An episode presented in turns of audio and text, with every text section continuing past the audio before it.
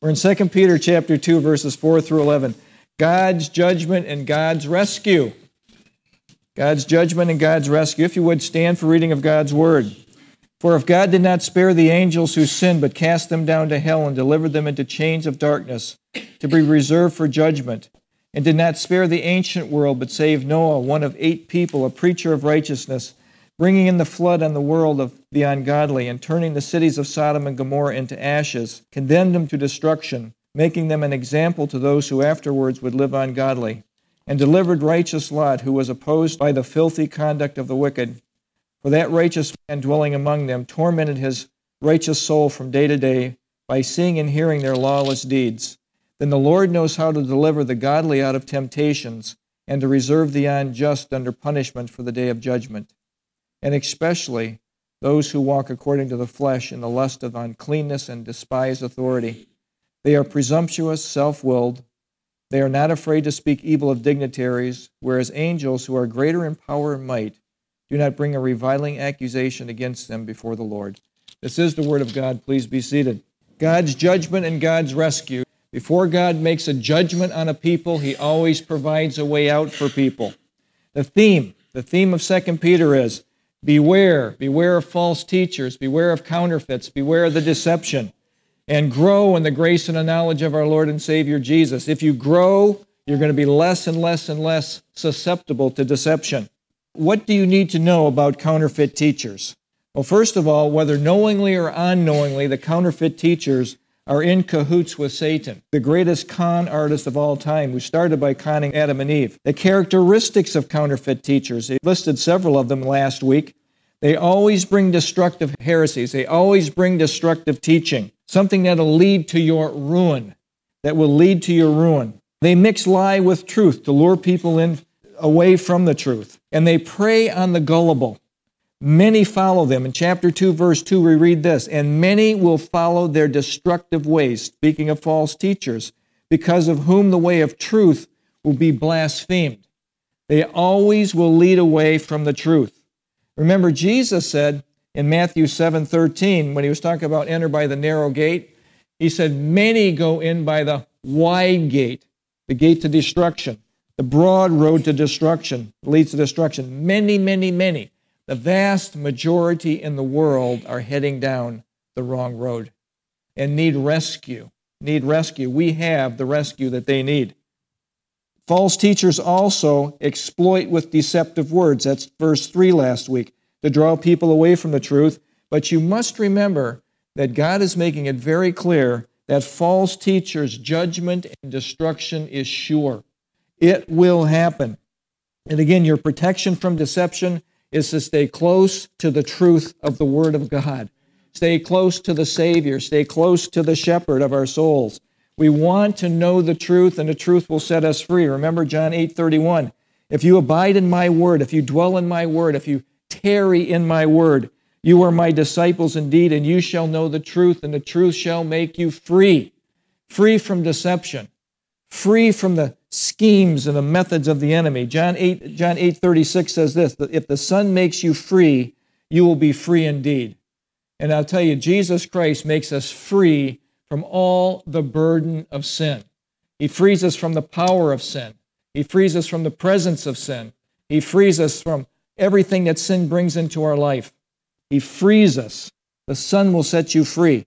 Now remember, we have, have mentioned several times that we have to grow and grow and grow in order to avoid the deception. In 2 Peter 3:18, the admonishment is grow in the grace and the knowledge of our Lord and Savior Jesus. And 2 Peter verses chapter 1 verses 5 through 8 or 5 through 8 talks about add to your faith. And remember faith was saving faith. That's something that God does. He is the one that saves humanity. We don't save ourselves. He saves us. But then we are to add to our faith virtue, to virtue, knowledge, knowledge, self control, self control, perseverance, perseverance, godliness, godliness, brotherly kindness, and brotherly kindness, love. And if you remember the ladder, we're climbing the ladder. And it's not uncommon for us to slip off the ladder and to fall backwards. What do you do? You confess your sin, you get back on the ladder, and you start climbing. You don't give up. You don't throw in the towel. And he goes on to say in chapter 2, verse 8, If these things are yours and abound, you will neither be barren or unfruitful in our knowledge of the Lord Jesus. You will not be susceptible to deception if you are growing and climbing that maturity ladder. Now, what do we do when we've blown it? Every single human blows it. Now, I don't know how many times a week you do this, but this happens frequently to all of us, if you admit it. When we act in the flesh, when we act in the flesh, when we quench the spirit, when we grieve the Holy Spirit, when we do something contrary to what God wants us to do, the very first thing, again, this is a review from last week, the very first thing is own it. Own it. Admit that you've done this to yourself and to anybody that might be affected by it. So own it is number one. Don't make excuses. They made me. I wouldn't have done it. I wouldn't have smashed into that guy if he didn't cut me off on the road. He made me do that. Yes, that's what we do oftentimes. And then recognize and acknowledge the negative feelings and emotions that I'm having from, from the event that have just occurred. And, and name these feelings. Name these feelings. And then God will expose the root cause of your emotions. And the root cause usually goes back to some problem pride, unbelief, fears, insecurity, guilt, anger. It goes back to something. And then once you can establish that, hey, I have done this, then confess it. Confess it before God. Remember 1 John 1 9. If we confess our sins, He is faithful and just to forgive us our sins and to cleanse us from all unrighteousness. Confess it, repent, turn back to God, and then forgive. This is a main, main tenet of Christianity. They will know us by our love for one another. Folks, we have to have open arms and soft hearts towards people, particularly in the family of God. Forgive. If something has been done against you, have a forgiving heart. And if you have done something to someone else, ask for forgiveness. If you're in a marriage, you have to do this like, I don't know how many times a week you have to do it, but you have to do it a whole bunch of times. So in the family of God, you have to do the same thing. We offend one another. We want to keep peace within the family as much as we possibly can. And then, and then he says, give over. Give over to God all that He has shown you, not only the negative emotions, but the root causes. And do not live in the past. Please do not live in the past. Brothers, I do not consider myself yet to have taken hold of it. One thing I do, forgetting what is behind, straining towards what is ahead. We press on towards the goal to win the prize, which God has called us upward in Christ Jesus. We press on. We don't get. Remember the, the Marine that I shared two or three years ago. Clebe McClary, I just came to my mind. Fido, forget it and drive on. The guy was blown to shreds in, in Vietnam, and he could have immersed himself in self pity. But instead, he says, No, I'm not going to live here. I'm not going to live in that foxhole. I'm not going to live in that disaster. I'm going to forget it and I'm going to move on. And use that scripture in Philippians chapter 3 forgetting what is behind and straining towards what is ahead. We press on towards the goal. And finally, the, eh, probably as important as anything else is immerse yourself in God's word. Replace the lies with the truth. God will cleanse you, He'll heal your soul, and He will bring you peace. He will bring you the peace of God that passes all understanding. We all blow it. We all do. It's the condition of humanity. and if you think you haven't blown it, you just blew it because you're not telling the truth. You're not telling the truth. Remember, Chuck Swindoll told us, told us remember this at the end of the talk last time about counterfeit teachers. He said three things. First of all, stop. Stop, look, and listen. Stop. Refuse to blindly, to blindly accept anyone's teaching. Always compare what is taught with the Word of God. Always do that. And look, look at the life of the main spokesperson. Are there the fruits of the Spirit? Is there love, joy, peace, patience, kindness, goodness, faith? Is there any one of those things popping out? Okay? Look at the fruit of the person. And then listen, pay attention to the terms that the person is using. Listen to what is being said and what is not being said, what is conspicuously missing in, in what they say. Make your judgments always, always, always according to Scripture. That is why when we talk about Josh McDowell and the validity of Scripture, everything in our lives are based upon this word. This word is truth, and we must know it and have some working knowledge of it in order to walk this thing out rightly. To walk it out rightly. Now, this week, we're talking about God's judgment and God's rescue. God judges. We see it in Noah, we see it in Sodom and Gomorrah, we'll see it in the fallen angels, and we'll see it when his second coming, when Jesus comes to judge the sins of the world. And he rescues in each one of those situations, he provides a rescue for people who will simply believe in his son. Simply believe in his son. God's judgment and God's rescue. Let's pray. Father, we thank you for this time that you've given us to look at the infallible, inerrant Word of God. You are speaking to our hearts today. Oh, Holy Spirit, help us to receive what you have for us today. Open our minds, open our hearts, soften our inner beings. Help us to be attentive. And Lord, what you are teaching us, as always, help us to put into place, to put into action. Thank you for this time. In Jesus' name, amen. God's judgment and God's rescue. Now, you have to admit that judgment is not a happy, happy subject. It's not happy. And most people today, most churches you go to, they don't talk about judgment because it's not happy. It makes people feel uneasy. After all, don't people come to church to be uplifted? Don't people come to church to get a pep talk and a motivational speech? Isn't that why we come? Oh, that was so he was so funny this week. He told so many jokes, and I feel so good. You could go to a comedy club and get the same effect. You know, no, I feel so good. Oh, how the American church has devolved. It's not evolving, it's devolving from the centrality of God's word to pandering to the people's feelings. That is what has happened in the American church. How to grow an American church. One person wrote this. Interesting. Pipe organs, hymnals are gone, replaced by rock bands, big screen projections, services that begin with electric guitars, full drum sets, smoke, lights, action, camera, roll 'em. Bookstores, coffee shops, a Barnes and Noble like place. Now, that all those things in themselves, there's nothing wrong with those.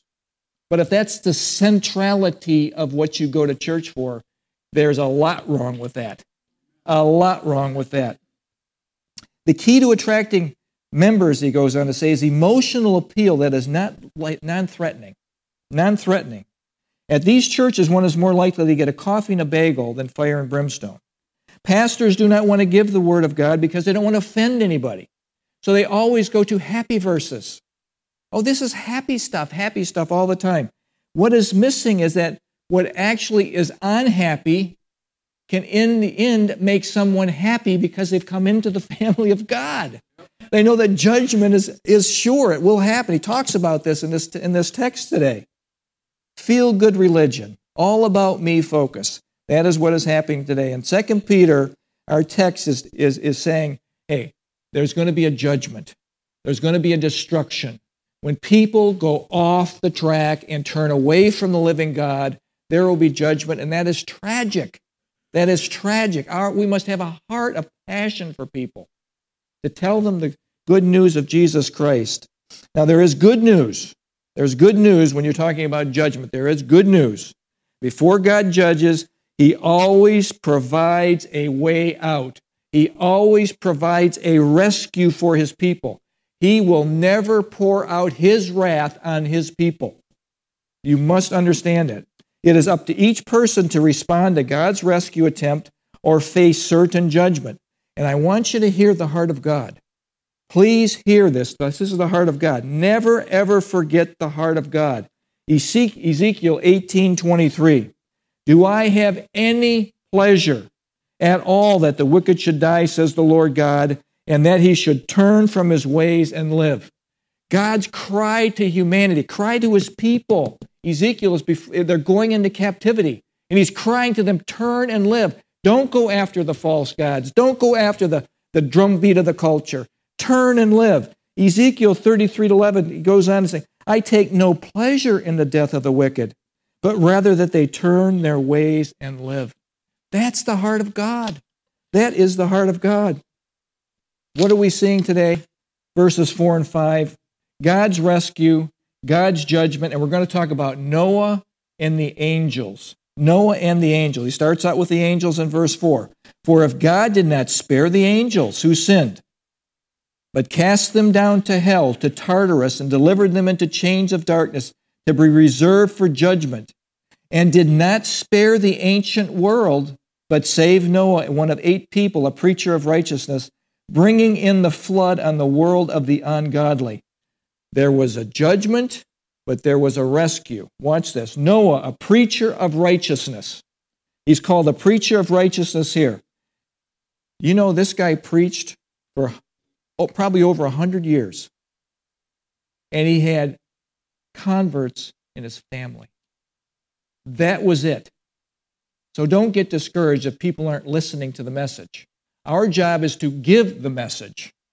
It's their job, and it's the Spirit of God's job to change the hearts of people and for people to receive the message. Our job is to give it. No converts outside of his family. His message was not happy, happy, yet it was life saving. Now, the backstory is this. If you would, turn to Genesis chapter 6 for the backstory.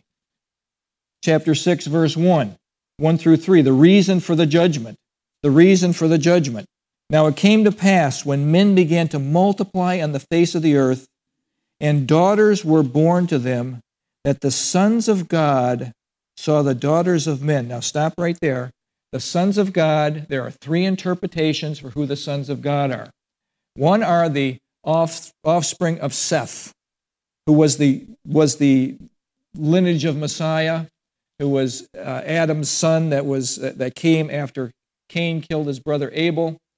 And this was supposed to be the good line. Well, they were contaminated by this point because they are intermarrying with the daughters of men. That is one theory. The second one that is just talking about kings, and kings are just having their way with whoever they want in their kingdoms.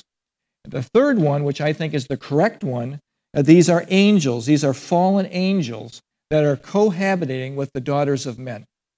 And from that are coming what's called the Nephilim, the giants. And the, the plan here, or the strategy of Satan, I believe, was to pollute the genetic pool, and so Messiah could not come. So you would have offspring that were part demon, part human, that sort of thing. Sounds strange, Sounds weird, but I think there's credit, there's credibility for this, for this position. So, with that stated, the sons of God saw the daughters of men that they were beautiful, and they took wives for themselves of all whom they choose. And the Lord said, My spirit shall not strive with man forever. In other words, he's had it with this situation. For he is indeed flesh, yet his days shall be 120 years. And I believe that is 120 years until he's going to destroy everything. 120 years. So Genesis 1 through 3 gives us the reason for the judgment, this cohabitation with these demons, with these women and their offspring. Verses 5 through 11 in Genesis chapter 6 talks about the rescue that's provided from the judgment. Now, watch this. God's going to, lay it out here very clearly. Then the Lord saw that the wickedness of man was great on the earth, and that every intent and thoughts of his heart was only on evil continually. Now, that is, that is then. Think about today. The thoughts and intents of the world that is out there, where are they predominantly thinking? Where inputs are they getting continually? And the Lord was sorry. He was grieved that he had made man in the earth, and he was grieved in his heart. His heart is broken. Humanity has made these decisions. So the Lord said, I will destroy man whom I have created from the face of the earth, both man and beast, creeping thing, and birds of the air for I am sorry that I have made them. Oh, but then the rescue. The rescue is verse 8. But Noah found grace in the eyes of the Lord. And in verse 9, we see that Noah walked with God. He and Enoch are the ones that are said to walk with God in the, in the scriptures. And in verse 11, the earth also was corrupt before God and filled with violence. And I want to suggest to you Whenever you see humanity becoming corrupted, whether it's sexual, whether it's thievery and lying, stealing, greed, all the things that people get immersed in, it'll always, always, always be associated with violence. With violence. And what do we see today? An increase in violence and man's inhumanity to his fellow man. Now, it's always existed, but as we get closer to the end, it crescendos more and more. It crescendos more and more. The end of all flesh has come before me, for the earth is filled with violence through them. And behold, I will destroy, destroy them with the earth. And then he gives the directions for making the ark that's going to survive this absolute, incredible holocaust that's going to come upon the earth. Only God could make an ark that would survive what's coming. 120 years for man. Noah builds the ark per God's instructions, and according to answers in Genesis, this took place over about 70 years. Noah and his sons, and probably some other people that helped him out along the way. That's the supposition. The rescue was provided. Now, hear this the rescue was provided for anyone who would heed Noah's preaching. Heed Noah's preaching. Why were only eight saved? Noah's telling them the flood is coming, the flood is coming. Well, first of all, they don't know what a flood is. No one ever heard of a flood. Rain, rain's coming. They never heard of rain. They never heard of rain. The majority refused to believe the truth. Why? They loved their sin and they probably thought Noah was what? Crazy. You're crazy for being Noah. You know, he's crazy. They thought he was crazy. Again, never rained. Noah was saying what was far fetched, it was weird, it was strange. Certainly, this wasn't happy news. The people at that time didn't want to receive it. It wasn't happy, happy, was it? No. Men trusted their reasoning in, and ignored God's warning. How dangerous. Can you imagine the ridicule that Noah went through through all those years? As he's building this giant, he went down to the ark and you saw how big that thing was. Picture that in the middle of a little town, in the middle of the street, dust, okay? And all the people looking at Noah and going, You're crazy. And not only you're crazy, but your kids are crazy. And by the way, their wives are crazy. Yeah, you can just imagine the ridicule that they took. But the day came, the day came when Noah and his family entered the ark and God shut the door. There was a day when there would be no more last chances. No more last chances. Genesis 7:14 for those that entered entered male and female of all flesh went in as God had commanded him and the Lord shut him in. This wasn't to imprison him. This was to protect him, to keep them safe. There is a day, there is a day for every human when rescue is impossible and God shuts the door and judgment is sure. But it's only, only, only after a prolonged period of grace when God draws. Remember in John 8 44, no one can come to me unless the Father draws him. The Father is drawing people to himself. In John 16, verse 8 or so, it says, The Spirit convicts of sin, righteousness, and judgment. So you have God drawing, God convicting, God pulling people towards Himself constantly. But when that is ignored and rejected, the judgment comes and the door is shut. Jesus Christ, remember this, will deliver us and shelter us from the wrath that is to come. 1 Peter chapter 3, we saw these words. We saw these words talking about the ark and Noah and that sort of thing. Who formerly, 320, who formerly were disobedient, when once in the divine long suffering waited in the days of Noah while the ark was being prepared, in which a few, that is, eight souls, were saved through the water. The ark is a type of Christ, a picture of Christ a picture of anyone who gets into the ark of safety will be saved. But the next verse talks us about the antitype, which is the real deal. The antitype is the real thing, talking about Jesus. There is also an antitype, the real deal, which now saves us. Then he says baptism. A lot of people say, oh, you have to be water baptized. That's not what this is talking about. This is baptism of the Spirit, being immersed into, in, in, by the Holy Spirit into the body of Christ. And 1 Corinthians 12 13, at the time of salvation, we are immersed into Christ. The removal of the filth of the flesh, that happens when we're immersed into the, in, in Christ. but the answer of a good conscience towards God through the resurrection of Jesus Christ. So the ark of safety is the Lord Jesus. And anyone who will avail himself of that safe place will indeed be saved. Will indeed be saved. That was Noah. At the time of Noah, the whole earth was flooded, every human was destroyed except for Noah and his family. God always makes an escape for his people. But you must take his escape. Do it his way, not your way. Okay? That was Noah. What about the angels that sinned, that were cast into Tartarus? Now, this is a place, Tartarus is a place where most of the evil angels were confined. This is the evil, most evil of the evils, and I believe this is the Genesis chapter 6, 1 through 3 guys that left their proper order or their proper domain. Now, the reason I say that is in Jude, verse 6, we see these words. We see these words.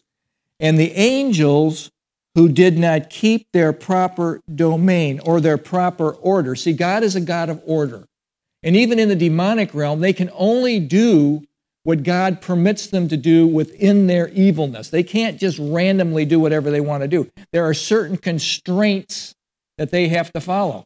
These were so evil, they says, we're not going to listen to God. We're going to do whatever we want to do. And God says, oh, really? And he throws those guys into the darkest of darkest Tartarus, and they are confined forever. These guys, he has left, they left their proper domain, they left their proper abode, and he has reserved an everlasting change under darkness for the judgment of that great day. Those are the angels that are in Tartarus. They are excluded from doing Satan's work. They are confined until the final judgment when they'll be thrown into the lake of fire forever. That's those angels. The Jude 6. They left their proper domain. They cohabitated with the daughters of men. And God says, No way. Now, I want you to think about something. There's a principle here. There's a principle here. All of God's higher creation, angels and humans, He has given the ability to choose contrary to Him. We call that contrary choice. And each group has their time of testing. For the angels, theirs was some time in the past. A third of them chose to go with Satan. That's how charismatic this, this Satan, the Satan Lucifer is. And his name became Satan uh, once he was once he, the rebellion came. One third of the angelic realm, in the presence of God, chose to go with Satan. And they were booted out of heaven. In Revelation chapter 12, verse 3 through 4, it says a third of them were, were, were went with him. That was the that was the angelic realm. Their time of testing was when they chose to go with Satan or chose to stay with God. Those who chose to stay with God in 1 Timothy chapter 5, 21, these are the two thirds that passed the test. These are called elect angels, never to rebel again.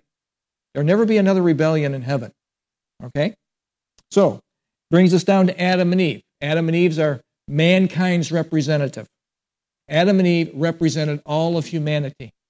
If they passed their test, one single prohibition. One do not eat of the tree of the knowledge of good and evil. Don't do it. In the day that you eat of it, you will die. And what did they do? They were tempted by the tempter. They ate of the fruit. And from then on, gloom and despair is falling in on me. That's all I can say.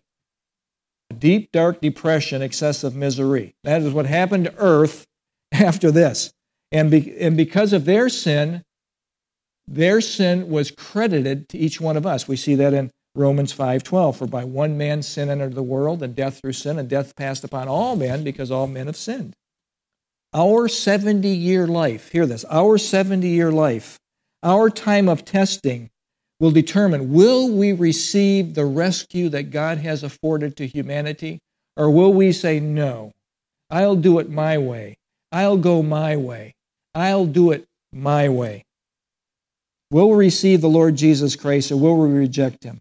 Will I commit myself to him and put my trust in him or will I say no? God provided Noah a rescue, which was the ark. He provided a rescue. God's rescue for all humanity is Jesus Messiah. All humanity has the opportunity to be saved. God's judgment for humanity are those who refuse his rescue, who refuse his son, and say, I will do it again my way. They have a better way, and they have been duped by the master deceiver, Satan. They believe the lie and reject the truth. And the door will be shut, and judgment will be sure. And that will not be a happy day. That is grievous, and that is sad, because it need not be. Remember, hell was not made for humans, it was made for the devil and his angels. Humans don't have to go there. Humans don't have to go there. The door was shut. How sad. The saddest words that a human will ever hear is in Matthew 7:23 when he says depart from me I never knew you. Even though they said in your name we cast out demons. In your name we prophesied. In your name we done all these wonderful great things. And he says depart from me I never knew you. That is the saddest of the sad. Verse verses 6 through 9 God's judgment and God's rescue of Lot.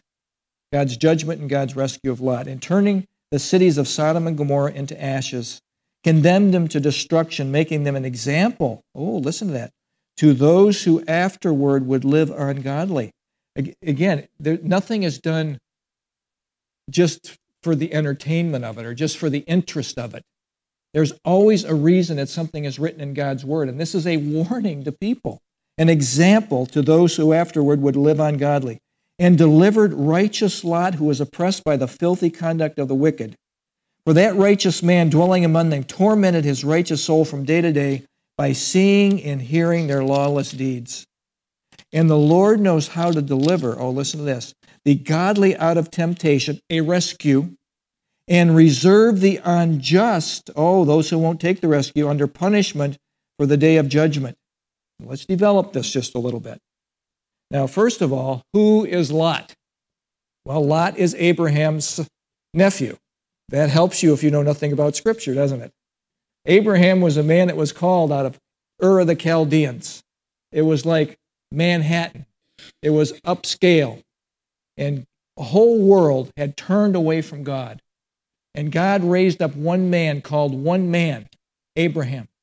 And he was to leave his town, leave his city, leave his past life, and Lot and his family, Lot went with them, and the rest of his family, uh, his, his, his father Terah, and they start the journey out of Mesopotamia. And they stop on the eastern side of the Euphrates River at Haran. And they delay there for a certain amount of time until Terah, the dad, dies. And then God calls, calls again in, in Genesis chapter 12 and says, Get out. And now Abraham listens. And he goes into the promised land. He makes his way into the promised land. He leaves this upscale area to live in tents and a desert for the rest of his life. And the hardest part of that was convince Sarah, his wife, that he has to do this. Because remember, he was a moon god worshiper. He worshiped the moon god. He had no idea who the true God was until God appeared to him. And he had to tell Sarah, hey, by the way, the true God appeared to me and we're going to pack it up and we're going to head out of here, all of our little camels, and we're going to go live in the desert with the scorpions for the rest of our life. Does that sound good, Sarah? What do you think she said? I bet this happened. Are you sure? Are you sure? Lot, the nephew, prospered because he was with Abraham the chosen. From Abraham comes Isaac and Jacob. And from Jacob comes 12 sons. One of those is Judah. And through the lineage of Judah comes Messiah. God called Abraham, from whose loins Messiah comes. One man. Lot prospers from this. In Genesis chapter 13, verse 5, we read these words Lot also went with Abram and had flocks and herds and tents. The guy had nothing before he started his journey. Now he's got flocks and herds and tents because he's with the man of God and he's blessed. Now the land was not able to support them that they might dwell together, for their possessions were so great that they could not dwell together. And let me suggest to you God prospers his people. If we are obedient to God, things go better. I'm not into the health and wealth gospel, but I'm telling you the truth of it is there is a truth that if we are faithful to God, he will supply our needs. And he is generous. He is generous. And there was strife between the herdsmen of Abram's livestock and the herdsmen of Lot's livestock. The Canaanites and the Perizzites that also dwelt in the land. They're watching this strife between the men of God. Does that ever happen? They're watching this strife. What does Abraham do? The more mature person in the disagreement, watch what he does.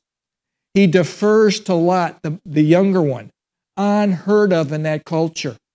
It is always the head gets the priority.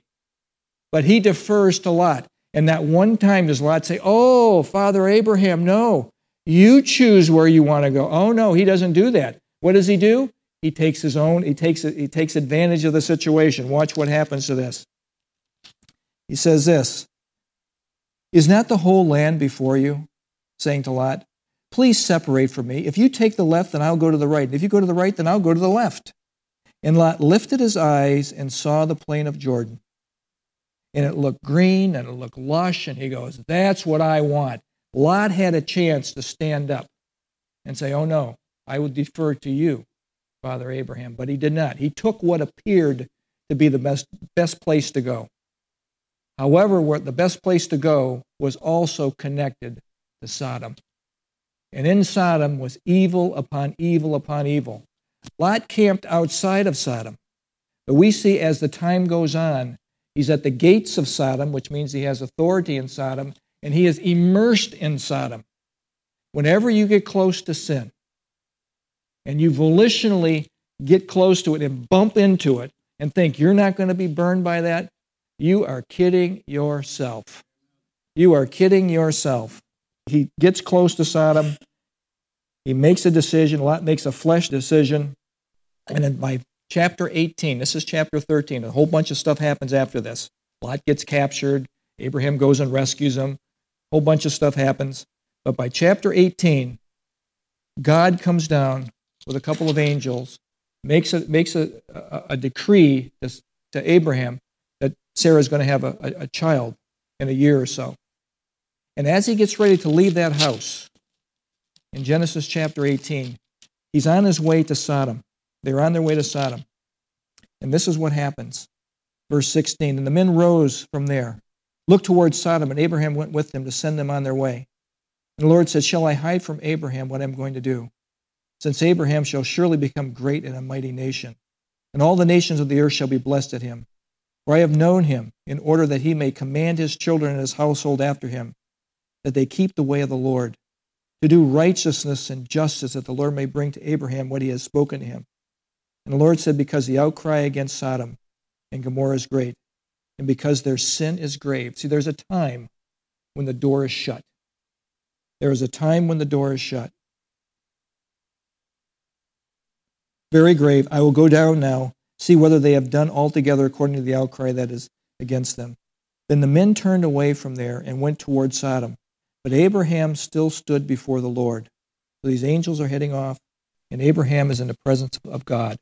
Now, I believe this is a Christophany, Anytime we see a picture of God with humans in the Old Testament, I think it's a picture of the pre incarnate Christ. But with that stated, listen to the conversation. Abraham pleads for the city, and he starts with 50. Most people know the story. Then it goes down to 45. Then it goes down to 40. Oh, will you spare it for 30? Oh, will you spare it for 20? And then finally, Abraham gets really risky and says, Will you spare it for 10? Now, that's 10 people in a city that has probably got thousands of people in it. Will you spare it for 10 people? And God says, Yes, I will. And he walks away. And what happens is there's not 10 righteous people in the city. And God destroys the city, he destroys Sodom and Gomorrah. Now remember, Sodom's depravity is usually credited to homosexuality. That was their sin. That was the big thing. We have sodomy as a word that is used, and it's usually ascribed to homosexuality. But we see in Ezekiel 16:48 something a little bit different. As I live, says the Lord, Neither your sister Sodom nor her daughters have done as you and your daughters have done. He's critical of Judah as they go into captivity, that they are worse than Sodom and Gomorrah, which is awful. Look what was the iniquity of your sister Sodom. She and her daughter had pride. Now, what is the main thing that God hates? Remember in Proverbs, six things God hates, seventh are an abomination to him. And the first one is a haughty spirit, a proud look. He hates pride. Why? Because that's what caused Satan to fall and cause all the crud that's happening in the world. But it wasn't just pride, it was fullness of food, which means you have self sufficiency, an abundance of idleness. They had plenty of recreation. Neither did she strengthen the hand of the poor and the needy, it ignored those in need around them. And they were haughty and committed abominations. And I think this is what we're talking about. The last straw was the homosexuality. When God says, okay, enough is enough, and I'm going to destroy them. Therefore, I took them away as I saw fit. There is a time when God says, no mas, no more. Notice how God works. First, He is long suffering, He's compassionate, giving grace and mercy. And when it is rejected over and over and over and over, judgment. In Genesis chapter 19, verses 12 through 26, I don't have time to read it. The city of Sodom is, is, is just ashes. The fire comes on, they are ashes. The people are destroyed. Lot and his family are told to get out. Actually, have to be encouraged to leave, to be encouraged to leave, and don't look back. The one they have one prohibition don't look back, and lo and behold, Mrs. Lot, striding out of the city, decides that she wants to look back. She turns into a pillar of salt. Do you know that a lot of people say, I can't believe this Bible? Pillar of salt? You have to be kidding me. I'm thinking, that's nothing. Because God went, breathed everything into existence. That's something. A pillar of salt? Nothing. And you're questioning the validity of God's word because of a pillar of salt? Excuse me. Lot's life was very compromised, but was viewed as righteous. Why is that? He had a compromise, he had a very he was in Sodom. He had he had all kinds of things that he did that were improper. John MacArthur gives us some enlightenment into this. He was righteous as all the saved are by faith in the true God righteousness was imputed to him or credited to him by grace through faith, just as it was to Abraham. Lot had spiritual weakness that was incredible immorality, drunkenness. His heart was in Sodom. He, but yet he hated the sins of the culture. But yet he was immersed in it volitionally. Isn't that something? I hate what's going on around me, but oh, I think I want to stay here. You know, that, that, was, that was the attitude. Lot's righteousness was based upon what Christ did for him, future, not what he did for Christ. It was based on faith, not on what he did, but what God has done. That's why any of us are saved. The truth is in verse 9. The Lord knows how to deliver the godly out of temptation. He delivered Noah, He delivered Lot, and He delivered each one of us that said yes to the Lord Jesus Christ said yes to the Lord Jesus Christ. The, uh, now think about this the unjust of this. He reserves the unjust under punishment for, the day, for, the, for that day, the uh, day of judgment. The unjust are all who reject God's rescue and reject his son. It doesn't happen easily. It has to go through a long, lengthy process before God says, okay, the door is shut. Because we know from Scripture, when we know from our own lives, that God is gracious and compassionate, slow to anger, abounding in love. He does not treat us as our sins deserve or repay us according to his, our iniquities, but by his mercy he has saved us. If that, that is each one of our stories here. That's the truth. That's the truth. After giving examples of judgment and rescue of Noah and Lot, Peter addresses the counterfeit teachers. You guys aren't going to get away from it. That's exactly what he's going to say here in verses 10 and 11. And he transitions to these guys, and especially those who walk according to the flesh. He is talking about the counterfeit teachers in the lust of uncleanness and despise authority. They are presumptuous, self willed. They are not afraid to speak evil of dignitaries, that is the angelic realm. Whereas angels who are greater in power and might do not bring a reviling accusation against them before the Lord. Now, watch this the characteristic of false teachers universal, flesh driven, unclean, despise authority, presumptuous, self willed, and then have the hubris, the arrogance to think and speak evil of the angelic realm who they are under, at least at this time. Now, we will be judging angels in the future, but that's in our glorified state. Right now, they are very much more powerful than us. They are spirit beings. They are spirit beings, and we, we are spirit beings too, but we aren't all that we're going to be until we get glorified. Okay? The problem with the, with the false teachers, the counterfeits, that they're full of themselves. They are full of self. Now, there was twisted thinking then, and there is twisted thinking now. Twisted thinking then. Peter wrote this 2,000 years ago, and it sounds like it was bad then. And I believe it's gotten worse because communication, technology, the dissemination of the evil is much more rapid than it was in that, those days. Much more rapid. Communication and technology allow those of like mindedness throughout the world to stir up trouble, to confuse people's thinking. Charlie Garrett says this Whereas trouble in earlier times was localized and contained, remember, communication was very slow, very slow. Today, people in the U.S. can stir up trouble in Egypt that day. Someone at his computer in France can email whatever perverted thing he dreamt up to people in a hundred countries. Disobedience and despising of authority are practiced and expanded upon in blogs and at news centers around the globe. Instantly. Lies and untruth. Lies and untruth all over the world disseminated. Never been a time like this. He goes on to say that societies promote abortion as if the life conceived had no value, but they forgive murderers who rape and mutilate their victims before killing them. All of this twisted and unhealthy thinking can be traced back to the despising of the ultimate authority, Jesus Christ. You remember there's a kingdom coming, folks, that will put an end to all of the counterfeits, all of the lies, all of the untruths, both human and demonic, that are involved in this. Jesus' thousand year millennial kingdom, where the righteous will reign. Now, if there's ever a time for a hip, hip hooray and amen, let's hear it. Amen. The king is coming.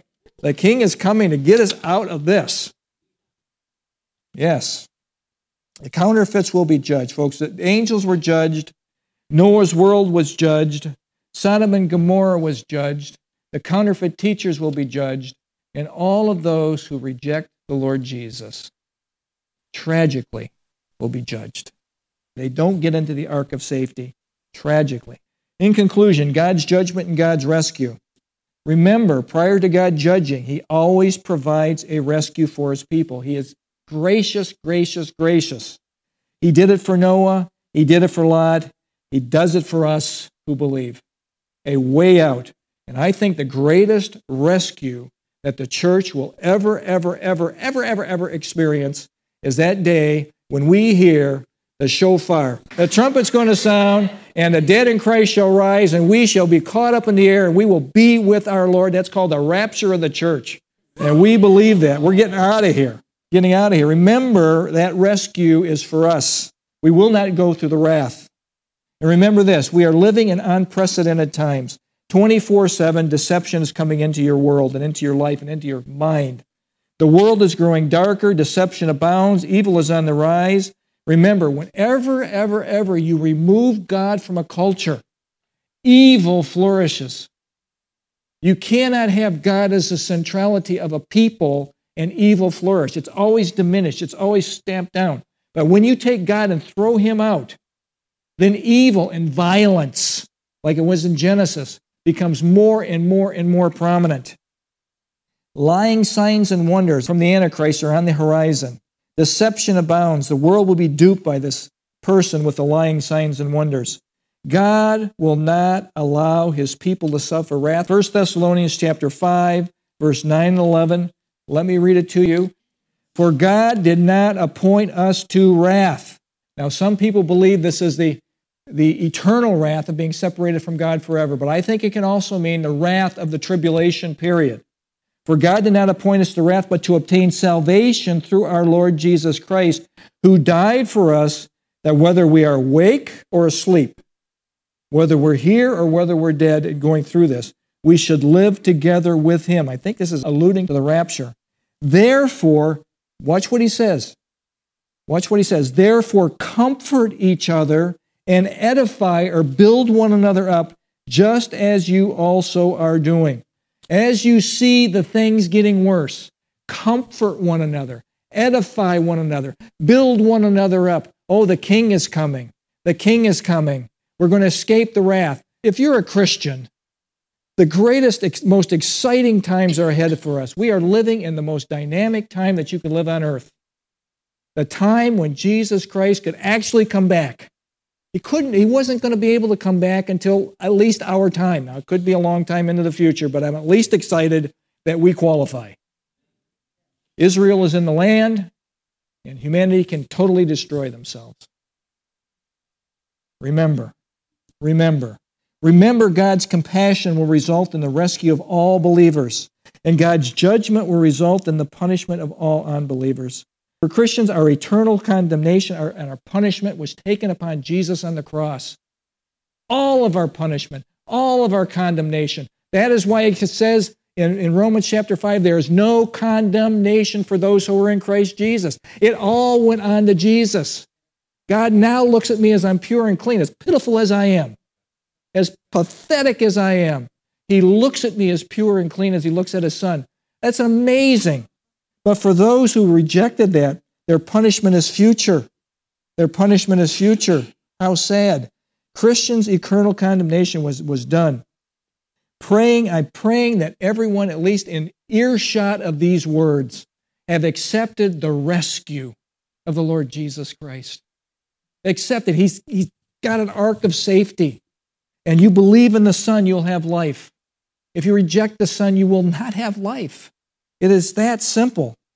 Remember to have a heart of compassion for those that are duped, for those that are deceived by the three entities that work against us the world system that we are immersed in, our flesh that has a propensity, has a tendency to want to be drawn into the things of the world, and the devil who's behind the whole thing. This is real. And remember to tell people the story of Jesus. Use our lives. Our lives give us credibility. May they see something in us that's different. And once we have credibility, tell them the love story of Jesus. Tell them the story of Jesus and his love. It's our purpose. We're ambassadors while we're here. We are go and tell everyone about the Lord Jesus Christ. Folks, God's judgment and God's rescue is sure, but something else is sure his amazing, amazing love for people. That God so loved the world that he gave his only begotten Son, that whoever believes in him should not perish, but have everlasting life. That is our God, a God of compassion, a God of mercy, a God that came here and died so that we, pathetic people, can live. You know, we go from pathetic to valuable when we say yes to Jesus. We are children of God, sons and daughters of the King. We are the bride of Christ. We are valued in the eyes of our God. Never forget that. Remember, remember, remember. Let's pray. Father, thank you for this time. Lord, I thank you that you've given us these examples of unhappiness of judgment, but the happiness that those who take heed that judgment is coming and turn to the ark of safety, the Lord Jesus, will be rescued. And I pray that for every person here today, that they have said yes to the Lord Jesus. I believe that you died in my place. I believe that you took all of my sins, Lord Jesus. I receive you as my Savior. I pray that for every person in this room and every person that ever hears this as it goes over the airwaves someplace, that you say yes to the Lord Jesus and to be transferred from the kingdom of darkness into the kingdom of light. And we'll be able to live forever and ever and ever with our Lord. What a wonderful future we have. Thank you. Thank you, God, for the gift of your Son. Thank you for the gift of the Holy Spirit that allows us to walk this thing out. Thank you for the power that you have given to us as the people of God. We can be successful here because you dwell within us. May we tap into your power and do things your way, not our way. In Jesus' name, amen.